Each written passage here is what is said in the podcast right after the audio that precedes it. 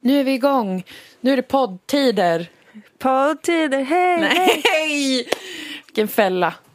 Det var roligare gick när jag fälla. sjöng på 14-åringslåten förut Mm, idag. jag tyckte det var konstigt mer än roligt att du sjöng en låt om hur du är 14 och vill att någon ska ta på dig. Jag tycker inte alls att det är smakfullt. Hej, hej, hej, jag Nej. är bara 14 år. Kom och se på mig, kom och ta på mig. Och här är Nej, då är... mitt egna tillägg som jag inte vet om det är sant. Jag vill ju bara bli din tjej. Hej!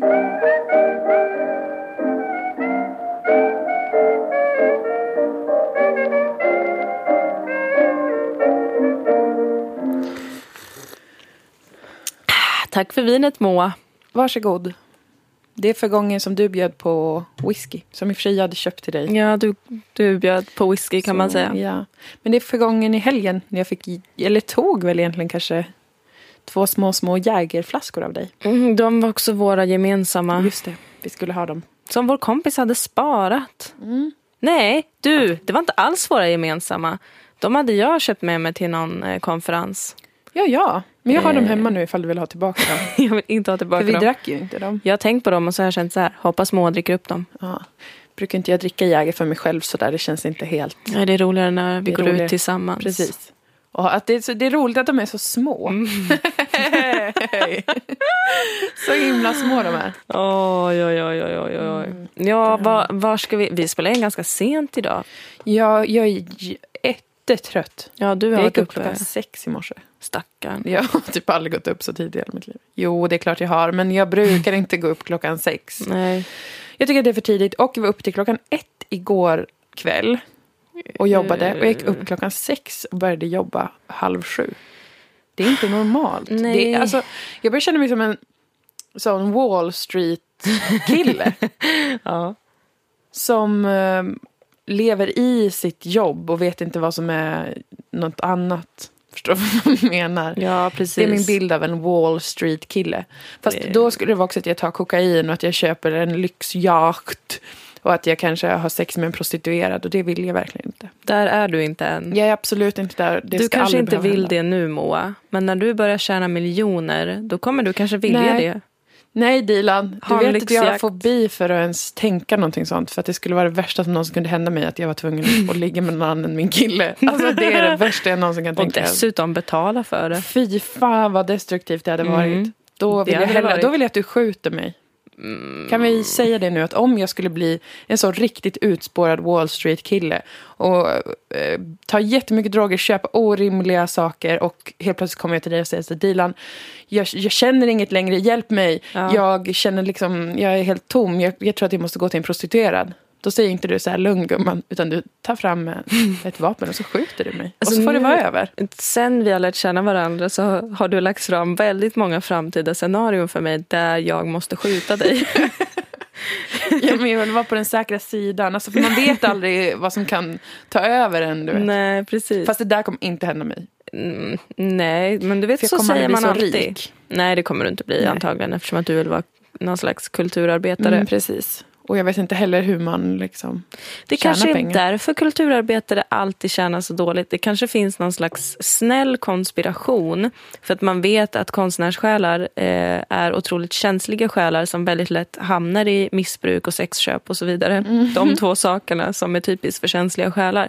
Och därför ger man dem inte så mycket pengar för att de inte ska ha råd med så mycket heroin till exempel.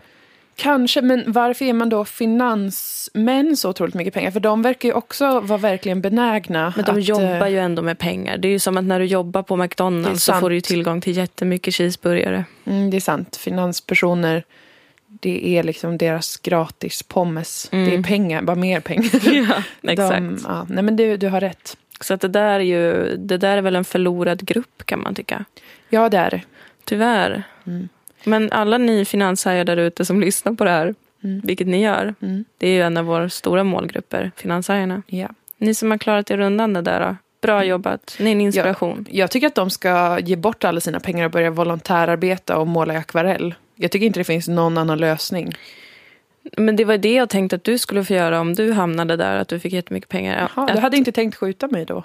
Nej men jag tänker, det är klart att om du insisterar på att jag måste skjuta dig, Mm. okej, fine. Men jag tänker så här, i alla fall presentera ett alternativ och säga, men Moa, Ge mig alla dina pengar. Mm.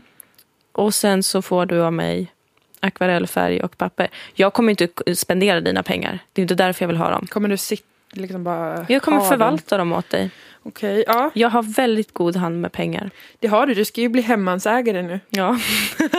Storhen ska köpa gård. Det är så jävla besvärande för mig. För att jag, eftersom att jag har så god hand med pengar så blir jag också extremt besvärad av pengar. Att du ska Den som är satt i skuld är icke fri. Mm. Vem var det som sa det då? Göran Persson. Mm. Och det är inte ett politiskt ställningstagande av mig att jag citerar honom på den fronten. Utan för att det är sant. Mm. Åh, jag är så besvärad av skulder och jag har ju mina studieskulder redan på typ 150 000. Det är ganska mycket, Ja. men det är samtidigt inte alla pengar i världen, Dilan.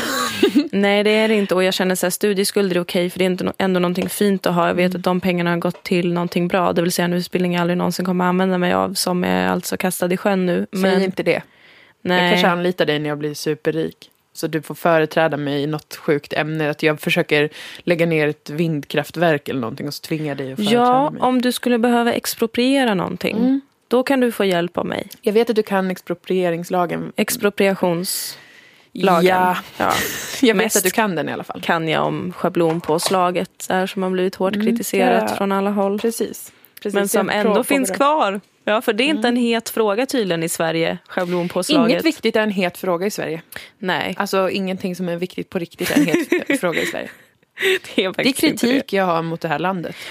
Jag orkar inte prata politik för jag känner att jag dog liksom Jag medan vet, vi vi, pratade vi om sa ju innan att vi skulle inte göra det idag. Ja, men det är så att, mycket som är så eh, fruktansvärt jävla hemskt. eh, Världen är en jobbigt. otroligt, otroligt vidrig, vidrig plats just nu. Och vi hoppas bara att vi två som sitter här och pratar med varandra, att vi kanske kan bringa lite ljus och hopp i vardagen. Ja, eller Eh, åtminstone för, för jag är som sagt så otroligt trött också. Mm, Jag kan inte ens tänka liksom på, på det politiska läget i Sverige just nu. Det går, det, det blir som, som att min hjärna börjar blöda. ja, Tårar Mm. blöda. tårar av Jag orkar inte med det. Va? hjärnsubstans. Jag kan däremot säga att ja, det är mörkt och dystert och det är även höst nu. Mm. Så att solen kommer vi aldrig se igen. Utan nu regnar det varje dag, det är jättekallt. Ja. Det blir även ett mörker inom en. Man känner liksom, ja. Och då händer även detta att det ringer personer från brandskydds... Olika brandskyddsgrejer till mig. Har Ja. det gjort det till dig? Nej, däremot så har någon eh, elleverantör från Göteborg ringt mig flera gånger. Men det är väl ganska vanligt. Försöker sälja något. Åh gud, han var så jävla glad när han ringde. Oj gud. Han bara, hallå Dilan, hej, hallå, det var Tommy. Kan man säga att han heter. Hur är läget Dilan? Mys! Eh, Det är bra. Toppen, bra, vad kul det är att prata med dig. Du, vad har du för elleverantör? Jag bara, jag ska in i sändning nu, jag hinner inte prata. Så du köpte inget av honom? Nej, sen har han ringt igen. Jag vet inte om han kände att vi det fanns en gnista mellan oss kanske.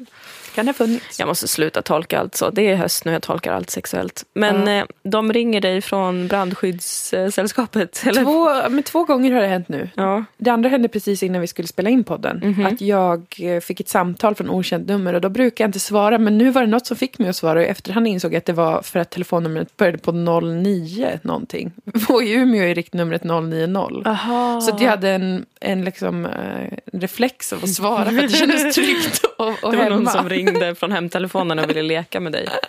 Typ. Men då var det från Piteå. Mhm. Så det var ju uppe i norr. Men Mm. det var då en som ringde från någon slags brandskyddsmyndighet. Mhm. och eh, frågade mig om jag har brandvarnare. Ja. Och jag sa ja, jag har brandvarnare. Jag är paniskt rädd för eld och Mm. brand. Mm. Jag sa jag har även brandfilt. Mm. Jag kollar även spisen. Mm. Fler än ofta fem gånger innan jag går hemifrån. Ofta tar jag även en bild på Eh. spisen för att kunna gå tillbaka och kolla i min Just telefon så att jag verkligen stängde av plattan. Precis. Och satte den på off också. Det finns en viss liten inspär, liksom en spärr sådär på off. det. Ja. För det känns som att om den inte är på off så skulle det kunna bli någonting. Ja, det skulle kunna, någonting, någon, något dammkorn skulle kunna flyga och landa på plattan. Någon geting som flyger in och råkar sätta på spisen Ja. genom att bara dunsa in Ja. de där fulla tjocka getingarna som Ja. flyger omkring på senhösten. Man vet aldrig. Ni har ju ganska tokiga getingar i ert trapphus faktiskt. getingar faktiskt. Men så jag berättar det för honom och han, jag får väldigt mycket beröm. Båda Ja. de här gångerna har jag berättat om det. Att jag bär på en stark rädsla för eld. att jag har ett otroligt kontrollbehov. Om jag har tänt ett stearinljus så släcker det, går tillbaka in i rummet och kollar på Mm. det. Ibland tar jag även en bild så för att kunna... På ljuset? Mm, och om jag åker hemifrån mer än kanske två nätter så tar jag, drar jag även ut alla kontakter till de lite äldre lamporna. Ja. Och så tar jag bild på det. Och så jag ska komma, kunna se att ja, jag har dragit ut kontakten. De har blivit imponerade från brandskyddsmyndigheterna. Ja, De det- gör så här. De, tyck, de säger inte så, du har OCD, gå i KBT. Utan de säger så här, du är en rationell och rimlig människa. Ja. Du förstår eh, det farliga med eld, Mm. säger de till mig. Men idag var det en liten bummer för sen försökte han sälja någonting till mig. Nej. Då kände jag mig lite sviken för jag trodde vi hade ett samtal om hur viktigt det är att eh, vara förutseende när Ja, det kommer till eld. att du var fullfjädrad. Ja, jag trodde att vi hade ett sånt samtal om hur bra jag är på att ha koll på det. Men så mynnade det lite grann ut i att han ville sälja någonting, någon slags skyddsgrej, eldskyddsgrej. Och då sa jag nej, jag vill inte köpa något. Ja. För jag har redan lagt väldigt mycket pengar på en brandfilt. Ja, men det är ju Det är typiskt killar. Det är billigt, köp en brandfilt. Bomba med ömhet. Mm. Och sen så finns det alltid en hake, vet du. Finns det en hake, en, en så. Men jag sa ändå till honom att jag önskar honom lycka till. Och att jag hoppas för oss alla i det här landet att alla har brandvarnare med batteri. Och jag kollar på dig Dilan när jag säger det här. Jag vet nämligen att du har inte en brandvarnare. Nej, men jag, vet, jag tror att jag inte har en brandvarnare. Du skulle veta om du hade en brandvarnare. Jag skulle veta det, va? Mm, skulle. Nej, jag har levt utan brandvarnare nu ganska länge och det är inte... Bra. Nej, spontant känns det ju inte bra, men eh, jag har ju klarat mig och jag tänker lite så här också att eh, ja, mm, brinner det upp så... Nej, det vore ju helt åt helvete om det brann upp. Det kan jag inte. Jag kan inte ens säga att det löser sig. Det är jättefarligt med eld. Ja, det skulle vara så många som skulle bli påverkade av eh, det. Alltså jag har ett... Jag vill gå hem. Kolla spisen. Ja. Jag har smittat dig med min väldigt lighta OCD. Men jag har ett ställe dit jag inte får gå i tankens värld.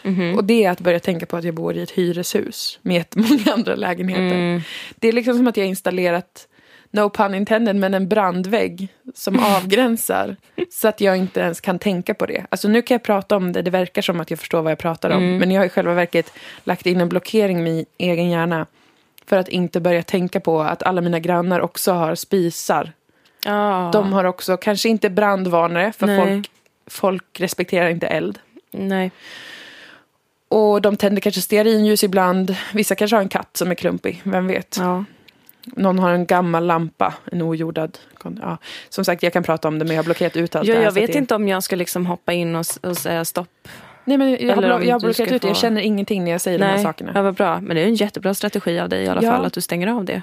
Precis, för annars så kan jag inte, annars måste jag ju liksom flytta till ett eh, hus. Ja, Ett- Som ligger helt, alltså flera, flera meter. Man måste flytta ut i skogen då, fast inte i en torr skog. Nej. Mind you. Jag får flytta ut i en sjö på en Men- liten ö. Skulle det funka då och f- för dig att flytta ut i ett av de här, glas, eh, de här glaskojorna som finns i, vad var det, Luleå? Jag vet inte, det, det finns någonstans i inlandet tror jag. Ja. Så Ett de här, hotell som är i träkojor. Ja, det var ett hotell alltså. Mm. Ja, ja, men sådana kan man ju bygga åt sig själv. Ja, alltså det är väldigt ändå... Det är, Fast det är ju också då tallar. Tallskog brukar väl vara ganska torrt. men det brinner sällan i skogen i norra Sverige. Mm. blir inte varmt nog. Norra Sverige är bra på det sättet. Mm, det är det. Längtar dit. Längtar, längtar dit faktiskt. Jag med. Mm. För jag vet ju att jag kommer flytta dit snart. Jo, men jag har en fråga till någon som finns i, kanske i Umeå. Mm. Om det finns någon som lyssnar som är i Umeå. Kan någon eh, ge, ge oss pengar så vi kan komma till Umeå och ha, vi kan göra vad som helst. Bara Ja. vi får komma dit och ha en show eller någonting. Ja, för, alltså vet du, vet, vet du, jag tänkte på Umeå igår. Jaså? Tänkte jag så här, fan jag vill åka dit. Mm, jag älskar Umeå. Jag ska inte säga att jag älskar Umeå för jag känner inte Umeå tillräckligt Nej. bra. Men vi hade en bra första dejt. Just Jag och det. Umeå. Och via mig kan du få en liten snabb väg in i Umeå. Ja, exakt. Faktiskt. För Men jag, jag- har ju ändå levt där i 17 år, eller 16, Ja. 17 år. Jag Fast har nu ju börjar det vara så när jag åker dit att jag känner mig som hon i Masjävlar, du vet den filmen. Hon som bor i Stockholm och så kommer hon tillbaka till Dalarna. ja. Och så är alla så här, va? du tror att du är så himla tuff. Och hon bara, nej det tror jag inte. Fast så tror hon det ändå. Ja, exakt. För att hon typ har en iPad. Ja. Du förstår. Du förstår settingen. Jag förstår hur du menar. Exakt så- så... känner jag när jag åker till Täby. Man har varit och levt the high life på Möllan.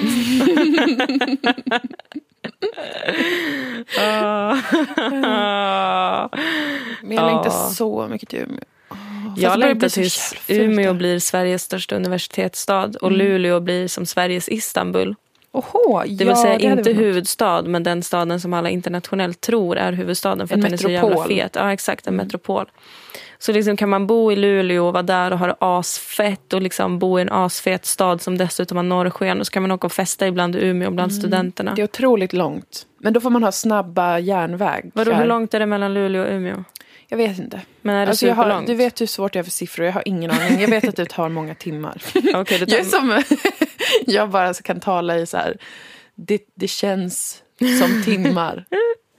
Hur många sig tar det mellan Luleå och Umeå? Det tar jättemånga... Det tar tre, tre, tre limpor. Gud ja. Mm. Men, eh, nej, men då, när Luleå har blivit Sveriges Istanbul, då kommer det ju finnas höghastighetståg och sånt. Ja, gud ja. Det kommer ta en kvart mellan Umeå och Luleå. Ja. Så. Det ska nog bli bra. Ja, men vad bra, vad skönt att vi har bestämt att det ska hända. Mm. Men som sagt, vad- hur mycket pengar ska vi ta för att åka dit? Alltså jag åker dit ändå för att mina föräldrar bor där. Eh, Men jag skulle vilja säga som så att om vi får resa betald så kan jag vara okej med tusen spänn Nej. var. Vill du ha Då mer? åker vi ju verkligen bara dit för skojs skull. Då är det ju inte, då är det ju inte en prioriterad resa där vi får en, en ordentlig inkomst för Nej. vårt, vår utförda Det arbetsprestation. här är mitt problem också, att jag alltid säljer allt jag gör för 20 spänn. Ja, det, det, är, det är ju jättefint och det skulle jag också vilja göra. Men i egenskap av din revisor så säger Mm. Ja. jag så här nu att så där kan du inte göra. Nej, Om vi det. ska kunna leva på det vi gör Moa, Mm. då måste vi faktiskt kräva en skälig lön. Det är sant, för vi har jobbat så jävla mycket och inte fått en krona. Ja. Så det är klart, vi måste kanske börja ta betalt ändå i någon slags utsträckning. Men jag litar på att Umeå har en fantastisk publik. Det, det har Umeå. Om man, om man inleder med att skämta mycket om Baltikgruppen. Jag, jag gjorde ju det när jag var på en humorgala i Umeå. Mm. Då var det så himla... Då blev det jättedålig stämning. Det var kanske ett av mina sämsta gig i hela mitt liv. Och det var första Va? gången jag ståuppade i Umeå.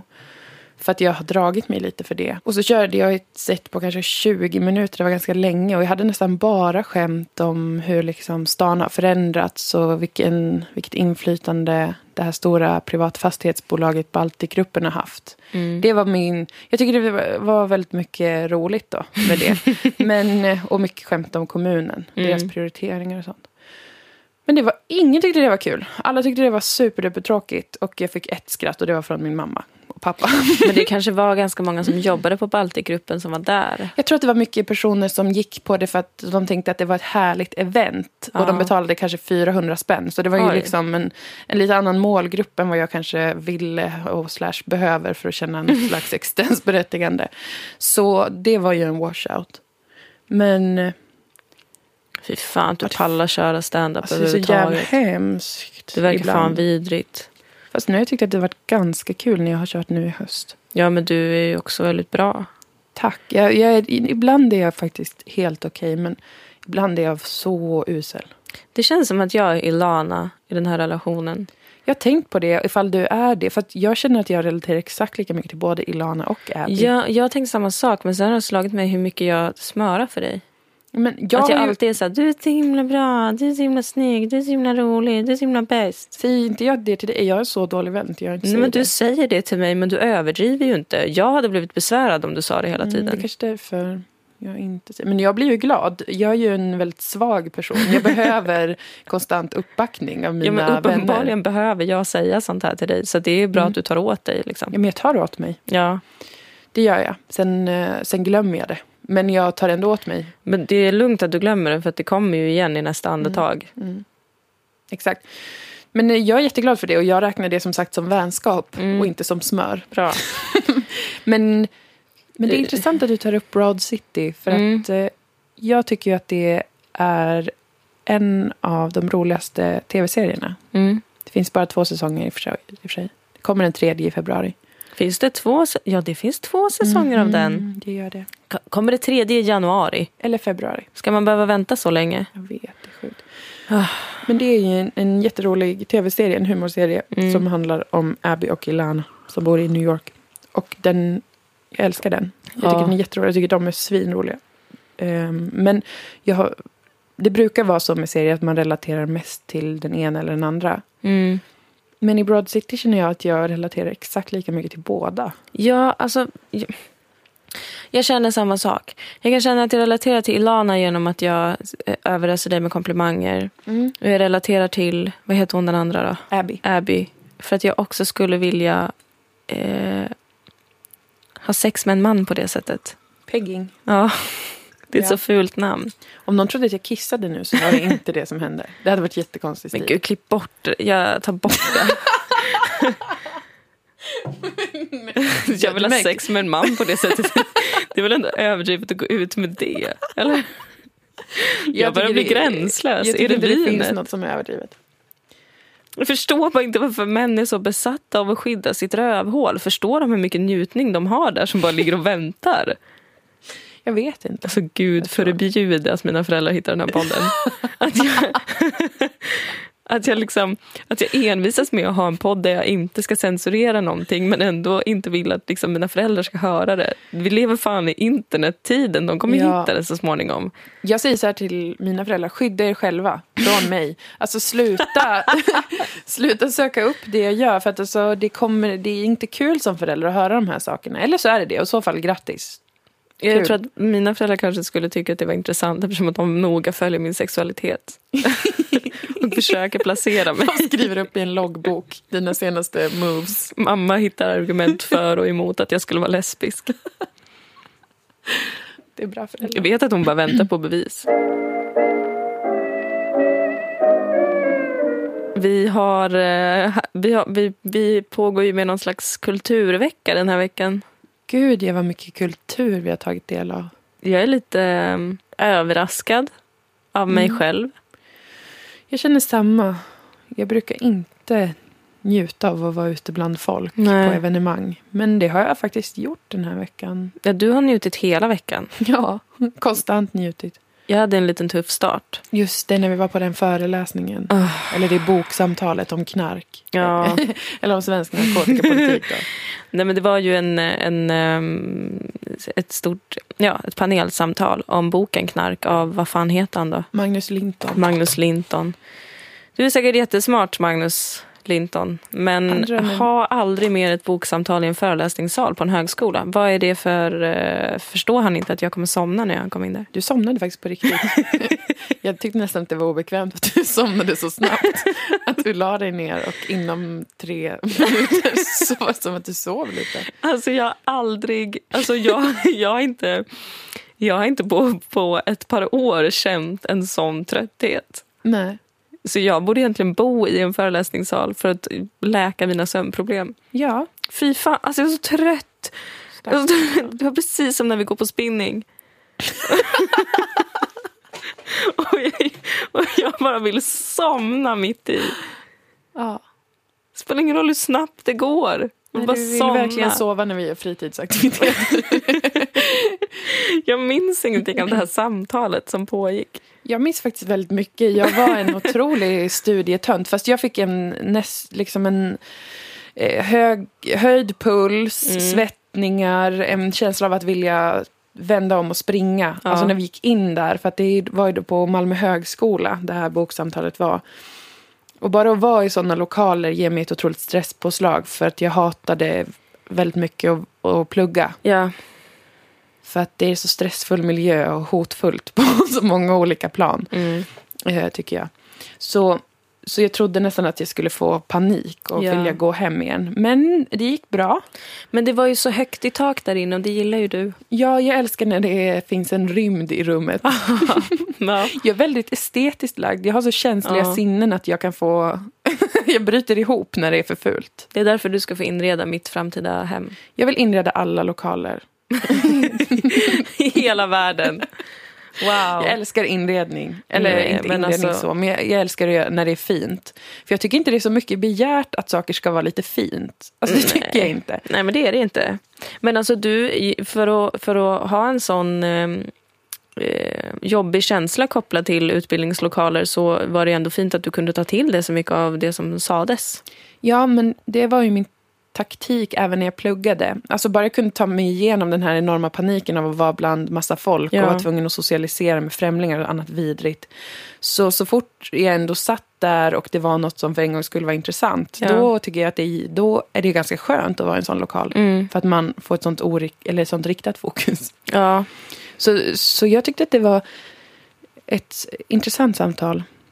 Som då handlade om svensk narkotikapolitik och till exempel, pratade ganska mycket om eh, några inflytelserika politiker på 70 och 80-talet. jaha. Som påverkade då, eller den här idén om nolltolerans Okej. mot narkotika. Ja. Som då, Berätta mer, för det här Ja, låter han, ganska han intressant. pratade ju om då att han gjorde ett lite mer så idéhistoriskt gräv med den här boken. Mm. Den typen av tillbakablick. Ja. försöka skapa en förståelse för varför det har rått ett sånt konsensus i Sverige. Ja, Så att man till och med har vägrat ta till sig vetenskap. Just som det. är helt erkänd när det kommer till olika till exempel sprutbytesprogram och annat. Och varför man klassar all knark som samma knark. Att Ja. man ens har det ordet knark. Det börjar försvinna nu. Men ändå. Jätteintressant. Jag tycker verkligen att det, som sagt, ni har ju hört mig i den här podden ja gud ta ja. stark ställning för att cannabis inte ska vara en stor grej. ja.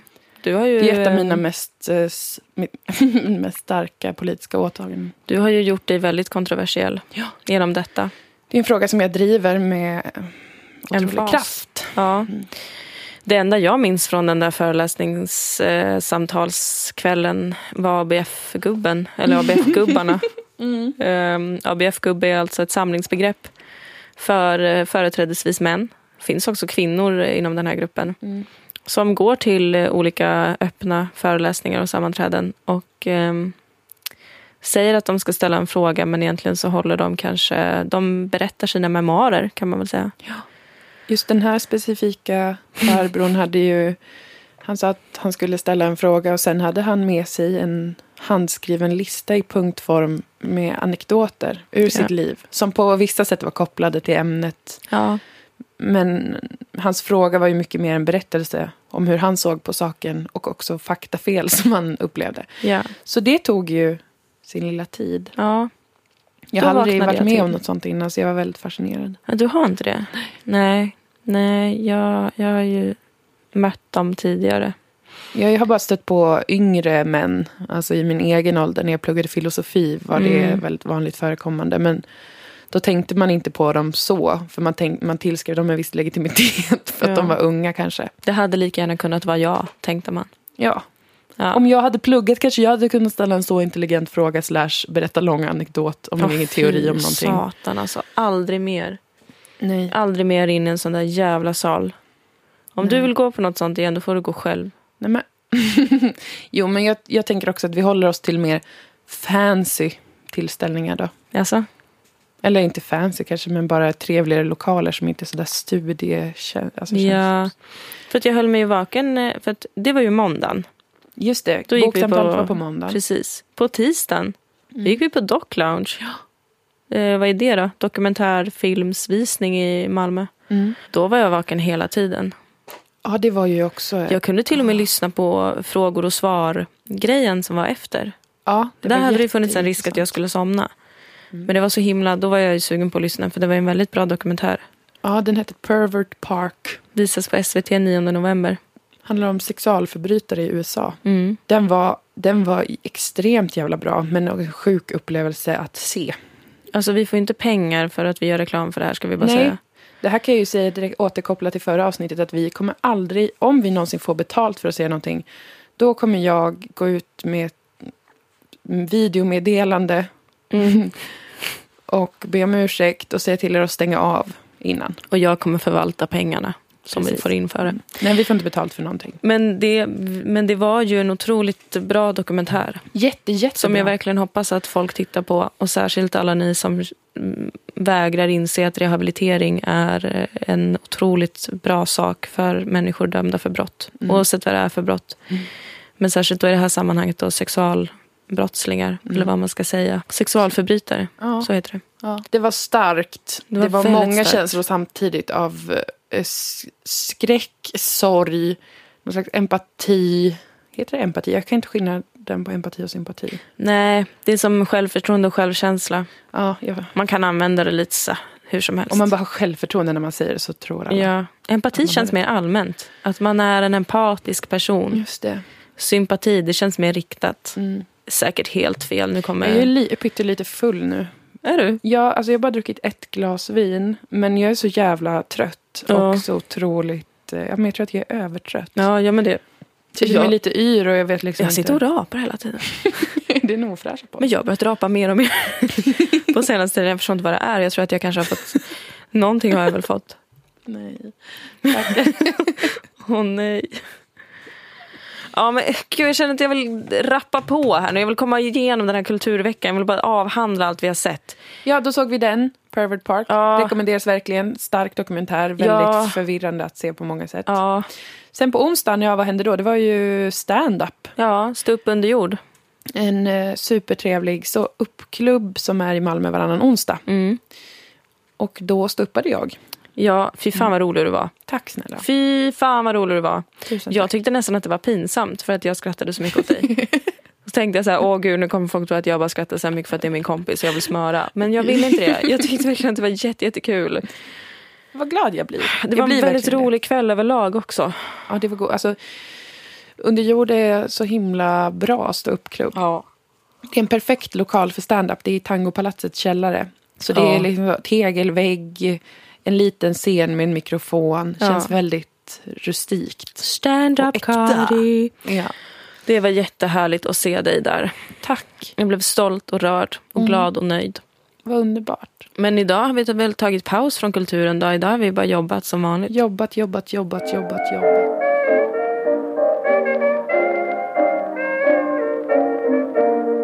Jag har bara sovit...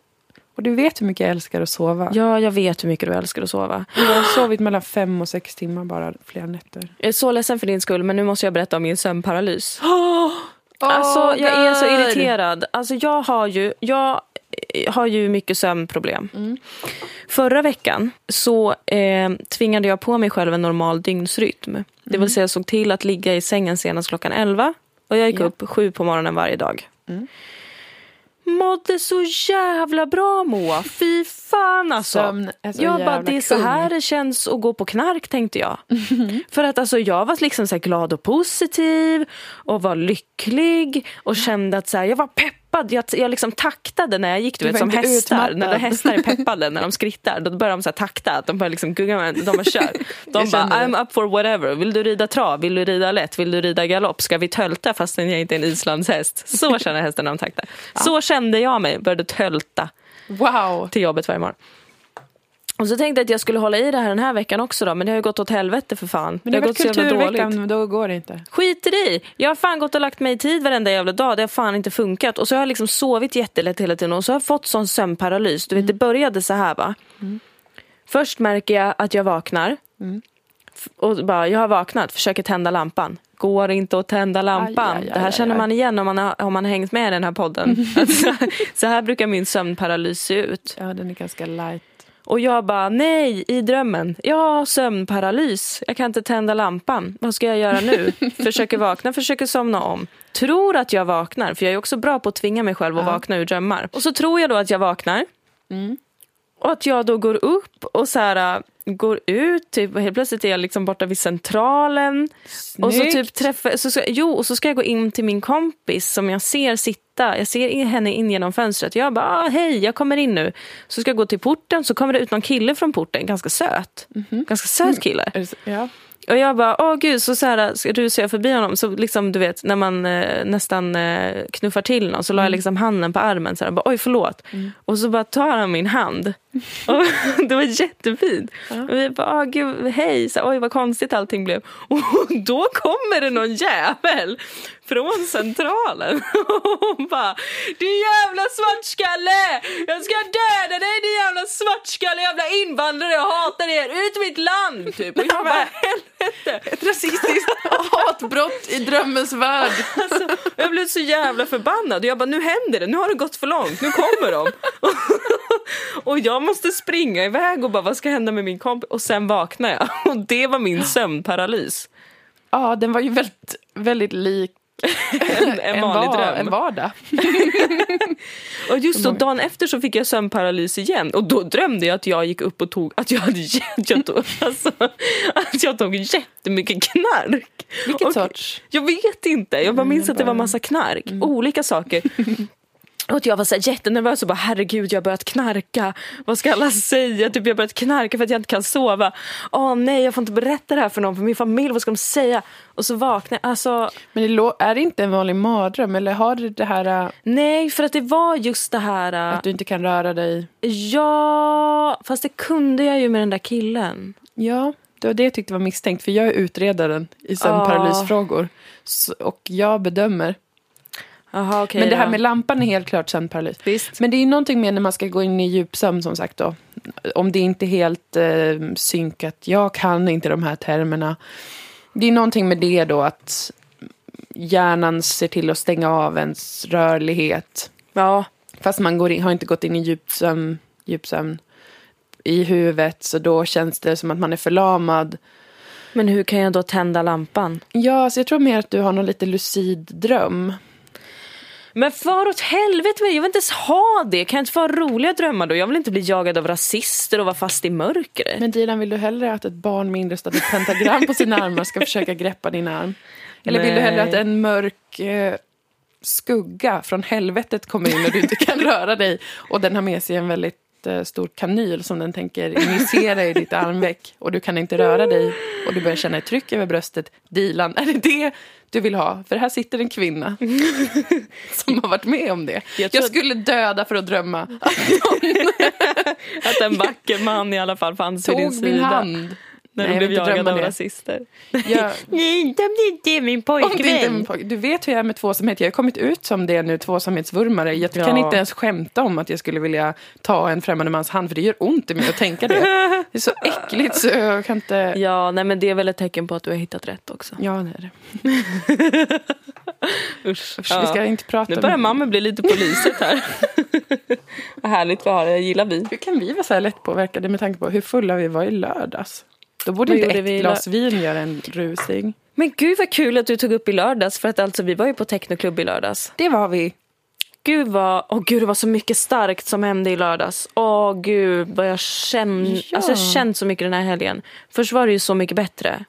Det tittade vi väl lite halvbra Ja, på. jag kanske kollade igen på det på söndagen. Ja. Vi börjar med technokvällen. Fan vad jag älskar techno då. Va? Har aldrig Visst fattat var techno. jag var så nervös för att du och, och Sofie, vår vän som också var med, jag var, för att jag propsade lite för att vi skulle gå dit. Ja.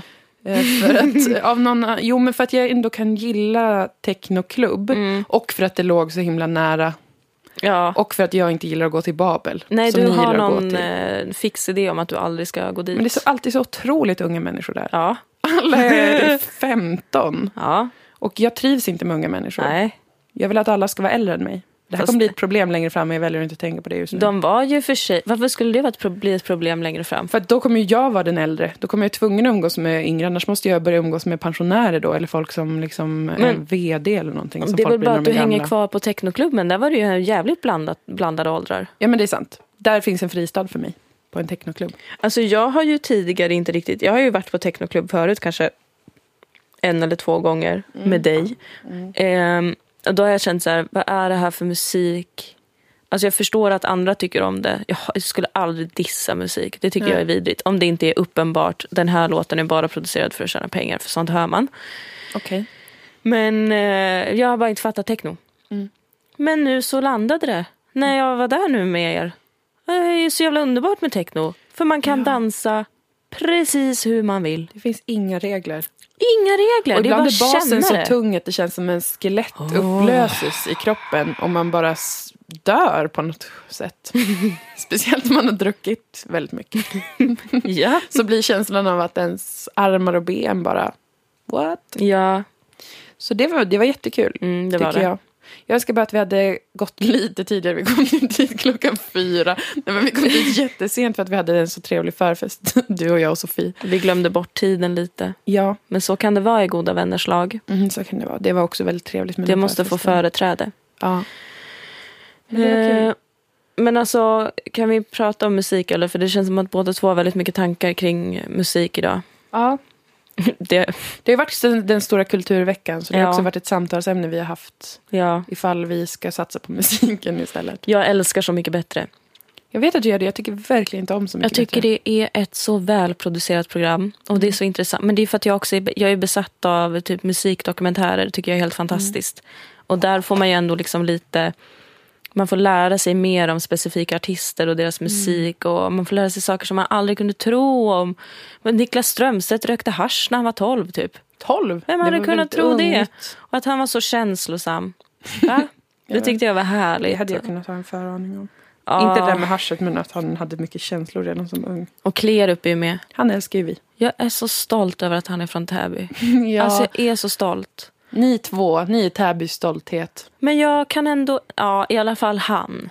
Ja, För han har också. ändå skapat så vackra, vackra saker. Och han är bara så sympatisk. Det var han ju när vi träffade honom på P3 Älskar där någon gång. Just det, han var jättesympatisk. Jättesupersympatisk. Och bara så här, du tog dig från den där Hålan. konstiga hålan. Mm. Och bara tog dig ut. Mm.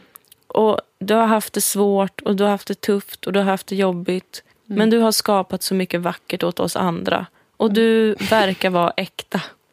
Ja. Nu pratar jag till Klerup. Hoppas att han lyssnar. Det hoppas jag också. Ja, men fint. Jag Visst. är berörd. Jag själv gillar ju inte musik eller musiker Det är alls. så konstigt. Jag hatar verkligen det. Eller jag älskade musik som ung, men sen upplevde jag så många otroligt stora svek när jag började få veta mer om olika artister. Att jag Ja. insåg att de var vanliga människor och Ja. jag gillar inte människor, liksom. Tycker det är obehagligt, många människor. Det där är ju farligt. Man ska inte ta reda på deras privatliv. De är ju som, som Nej, alla för oss att jag, andra.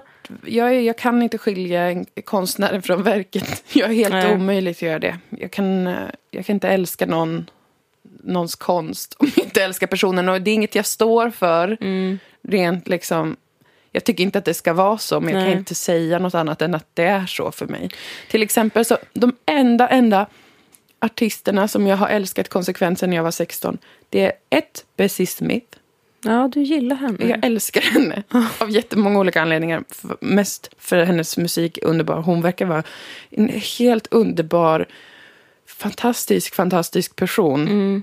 Som jag verkligen älskar. Och ingenting jag har läst. Jag har ändå läst väldigt mycket om henne och hennes liv. Det som går att läsa. Och jag har inte hittat någonstans att hon var en falsk idiot. Nej. Två, The Magnetic Fields. Det är ju sånt lite random band som har hållit på hur länge som helst. Som jag började lyssna på tidigt. Och de har också många låtar som är fullkomligt horribelt dåliga, som inte går att lyssna på. Ja. Men också många som jag gillar mer än allt. Mm. Och aldrig blir trött på egentligen. Kan börja lyssna på det när som helst. Mm. Och de slash han som är frontfigur har aldrig heller gjort mig riktigt besviken. Av Nej. det jag har läst, jag har inte läst på lika mycket. Men då är det också de flesta texterna som jag går på. Då, Ja. Att de är roliga. De har jätteroliga texter. Och Ja, ja, ja. Liksom så. Men utöver The Magnetic Fields och Bessie Smith så tror jag inte det finns någon som håller på med musik som jag gillar. Oj, jag har många nu. Mm. Men det, det är inte många. Men jag blir väldigt fäst vid dem som jag börjar älska. Mm. Typ stor. Mm, du hade en väldig pojk. Och där är det ju också så att så här, äh, jag vet inte vad han pysslar med på fritiden och i sitt privatliv. Jag kan tänka mig att han är en ganska douchey kille. Mm. Mest baserat på att han är kille. Mm. Men eh, nej, alltså när en människa skriver så bra texter och, och gör så bra musik och hela tiden utvecklas, då känner jag så här. äh, Jag är stolt över dig. Jag är stolt över Du har vad du en gör. moderlig, Jag är stolt över att du går din egen väg. moderlig inställning till Men jag musiker. har det jättemycket. Att jag blir så, jag kan gå, ibland kan jag oroa mig för artister som jag bryr mig om. Som Ja. släpper typ konstiga låtar eller så. Att jag blir så här, vad är det som händer? Mm. Hur är det med dig? Varför gör du så där? Ska, ska vi prata? Du vet inte vem jag är. Det är ett svårt ansvar att bära i och med att de inte vet vem du är precis. Att det är lite ojämställd relation du har till de här artisterna. Men jag blev ju bränd en gång.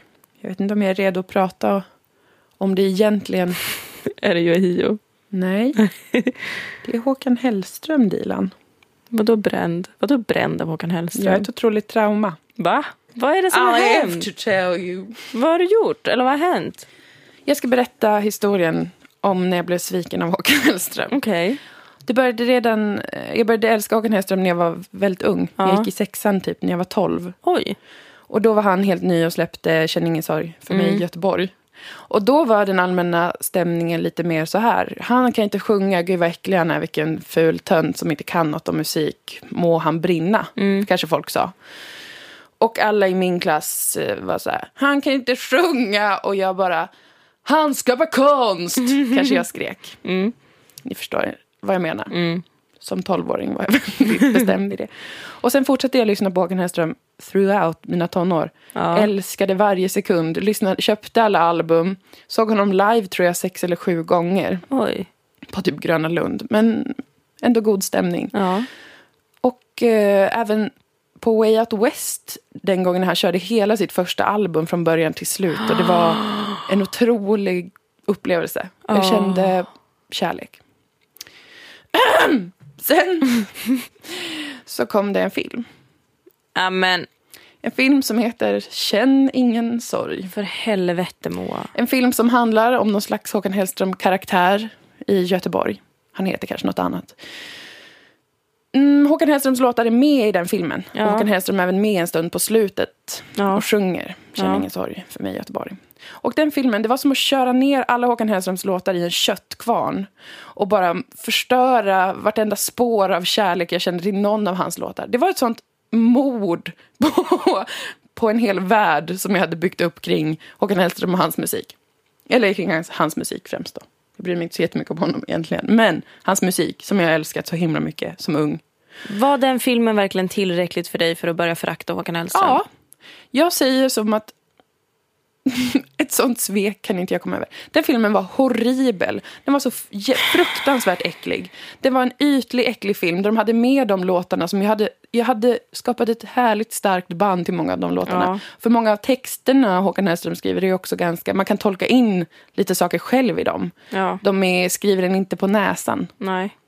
Eh, och många handlar kanske om saker som skaver, som är fult, som är fel, som inte passar in på olika sätt. Som jag älskade som ung. Och så i den här filmen med massa jävla... Uh, fy fan, de liksom sjöng de låtarna och hade de låtarna som soundtrack i, i något konstigt liksom hipsterparadis i Göteborg med massa kulörta lyktor. Det var så estetiskt tillrättalagt och storyn var vedervärdig. Och kvin kvinnorna i den där filmen, det var också så himla hemskt för att det var så här, då hade de, de spelade de de låtarna som handlar typ om Lena och Eva eller whatever. Och så är, applicerades de låtarna på de här karaktärerna och deras story. Så nu kopplar jag ihop det hela tiden med den äckliga, äckliga filmen. Förlåt om någon liksom har gjort den filmen som hör det här nu. Jag ber verkligen om ursäkt. Men det blev som att de tog de låtarna, konkretiserade alla.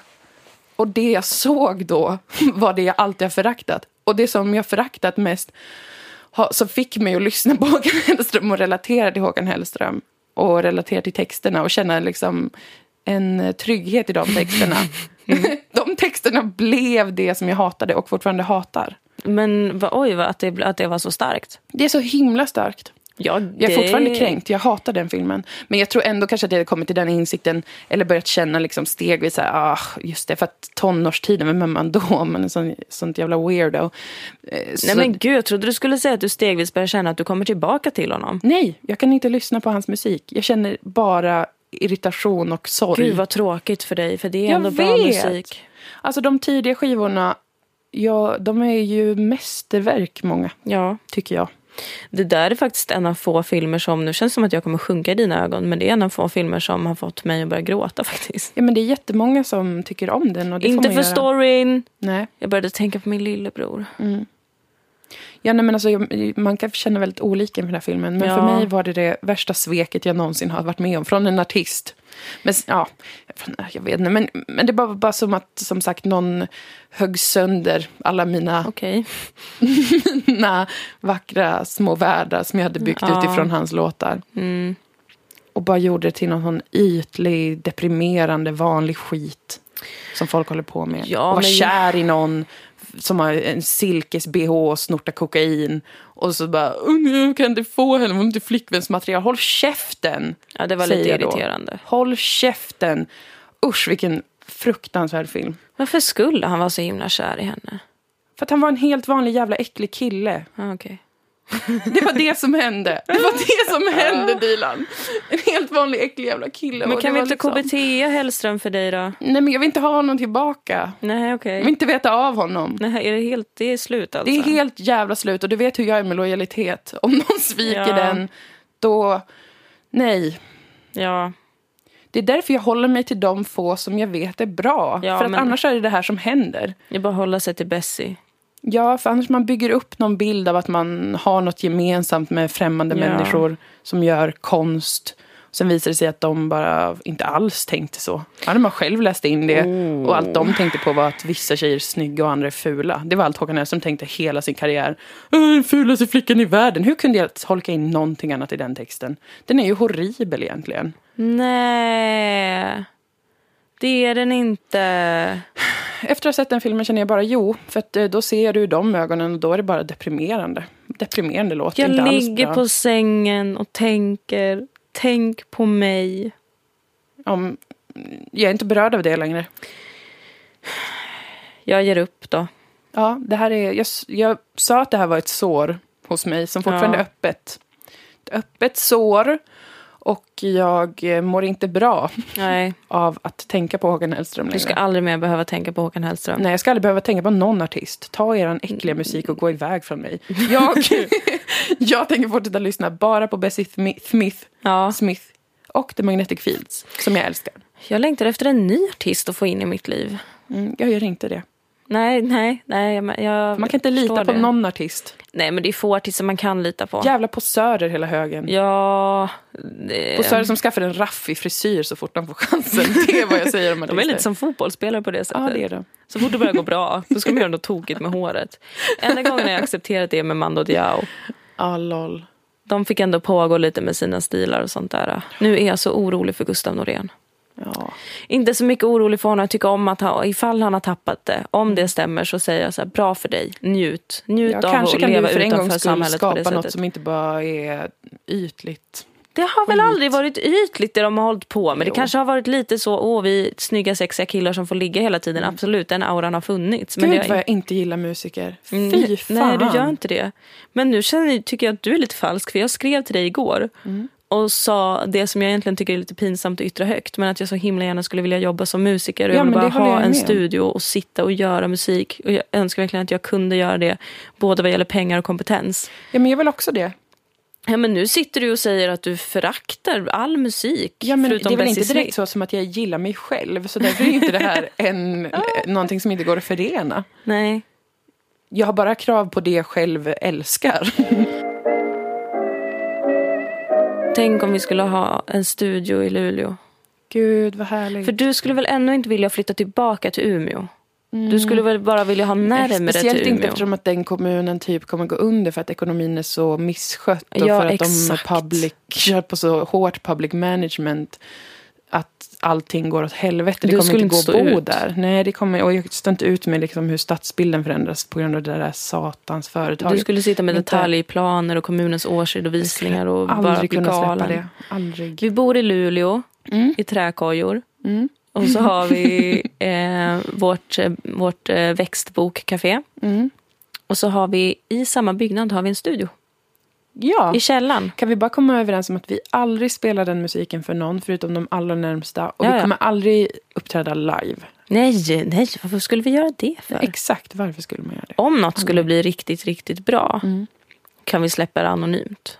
Ja, precis. Vi kan vara som de Kepler. De här Ja. två, de här två det här författarparet. Och de verkar så himla obehagliga. Ja, jag älskar dem. Alltså, För de, jag läste en typ så här hemma hos, eller så här, eran drömhelg eller någonting i SvD tror jag det är. Ja. Och då var det, det de två som hade beskrivit sin drömhelg och det var, det var jättegulligt. Jag blev så charmerad. Det var, det var typ så. Vi åker ut till landet, uh, klär om till vitt. Det är något som bara händer när vi kommer ut på landet. Vi Vad- lagar räkor i champagnesås. Eller kanske att de drack champagne och åt räkor. Och då att det de klär sig i vitt då? Ja, men för att det på något sätt känns bra då när man har det lugnt. Det var mycket att det var lugnt där då ute i skärgården eller vars det. Det var så lol och jag relaterade. För att det hade jag antagligen också gjort om jag hade haft pengar.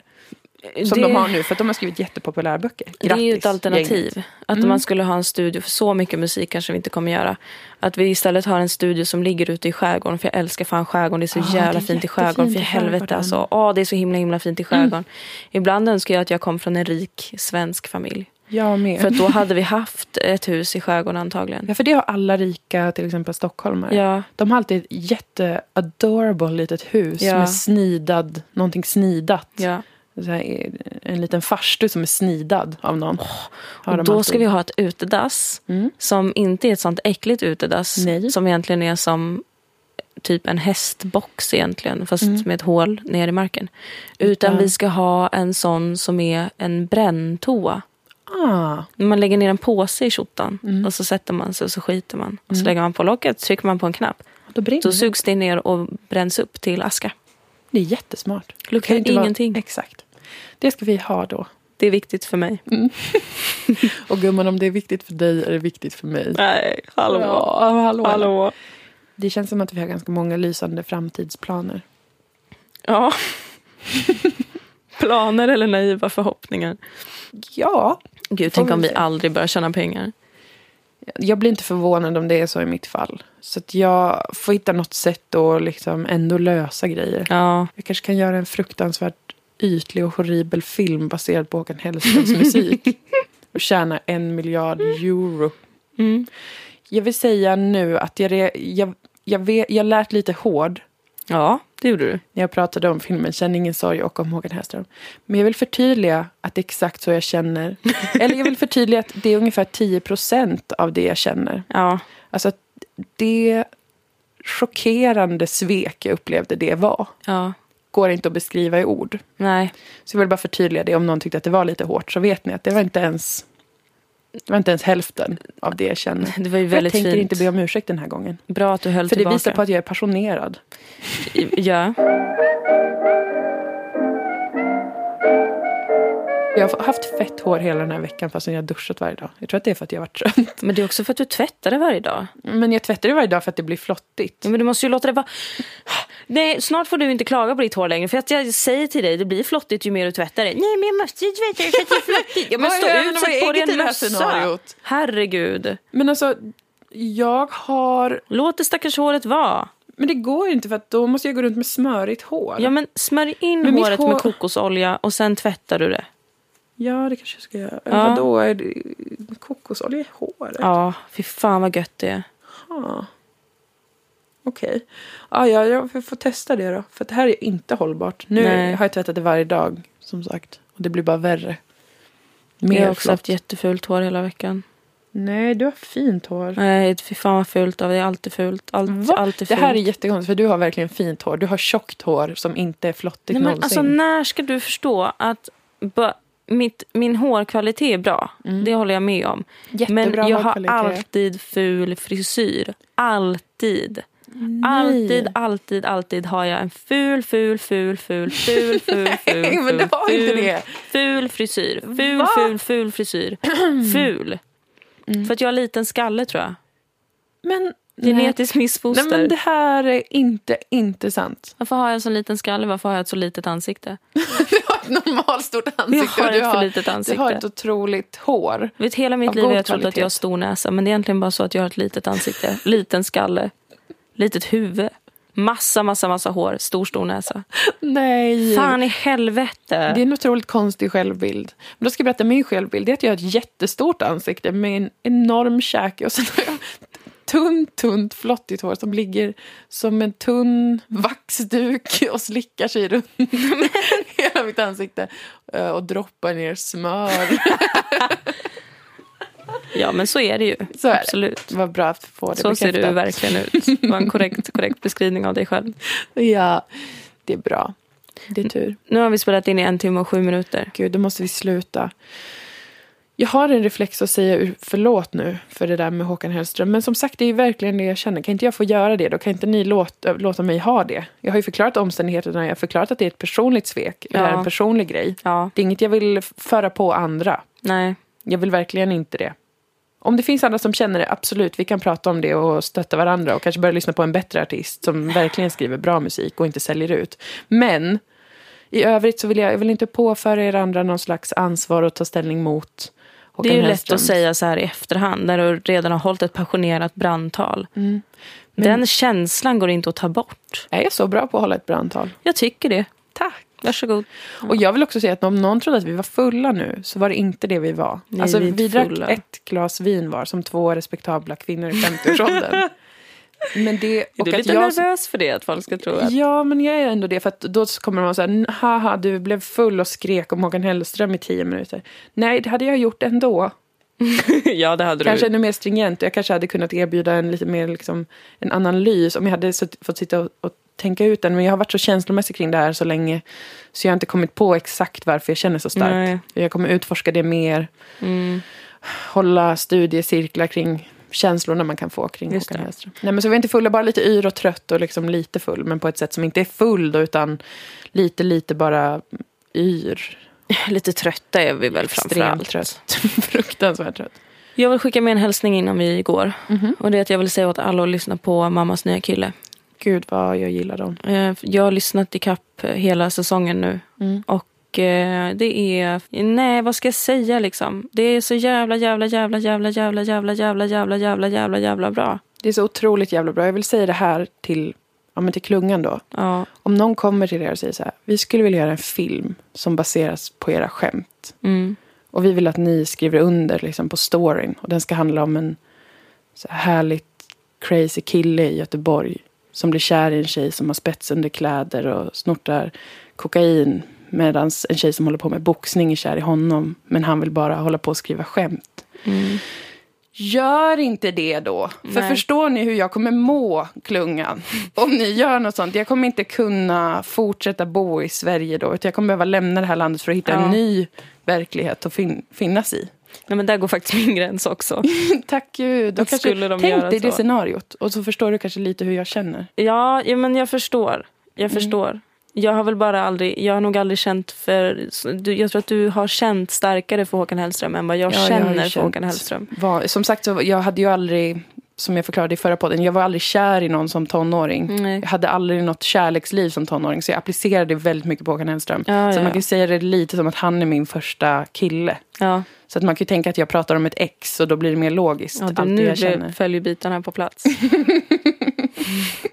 nu förstår jag vad det här handlar om. Mm, och jag vill förtydliga att, jag, att jag två gånger har nämnt att den ena tjejen i filmen har spetsunderkläder. Det är inte för att jag tycker att det är pinigt med spetsunderkläder. Det var bara för att den, den specifika, eh, de scenerna kommer jag så tydligt ihåg. När de klippte mellan att hon sitter i spetsunderkläder och snortar kokain och är så här fem fatal som eh, är dekadent. Mm. Och sen klipp till hon, den tjejen med fötterna på, eller tjejen, Mm. fötterna på jorden. Som boxar sig svettig och är kär i. Ja, Ja, den klippningen tyckte jag var... Det var, Störig. inte, mm, det var inte ens en den var procent. skriva på näsan. Mm, det var inte en procent av det jag blev arg över, men den var så himla talande. Ja. Ja. Ja, Nej, men klungan älskar dem. Mammas nya kille svinbra. Fan vad bra de är, helvete. Helvete alltså. Gud, jag önskar att vi var en fredad eh, grupp med äldre komiker som bodde i Skogen. skogen och fick göra vår grej och få pengar från någon. Men alltså en dag är vi säkert där. Jag menar de har också börjat någonstans. Fast de har inte haft en sån här pinig och vulgär, eller hur? Nej. Alltså jag menar inte att påföra dig något nu, men jag känner själv inför min egen karriär att det var väldigt pinsamt och vulgärt. Men, ja, kanske... men det känner jag också, men det är för att vi eh, lever i en tid där det personliga varumärket är så otroligt viktigt att man måste vara lite horig för att komma någon vart. Ja, jag känner mig att jag har ingen annanstans få pengar. Nej. Men en dag Moa, jag Mm. menar vi är fortfarande någonstans, eh, tycker jag, relativt eh, genuina. Ja, jag har inget val. Okej, alla bye. Puss och kram, hejdå, förlåt för allt. Nej, inte förlåt för allt. Säg inte förlåt. Nej, jag orkar inte säga förlåt mer.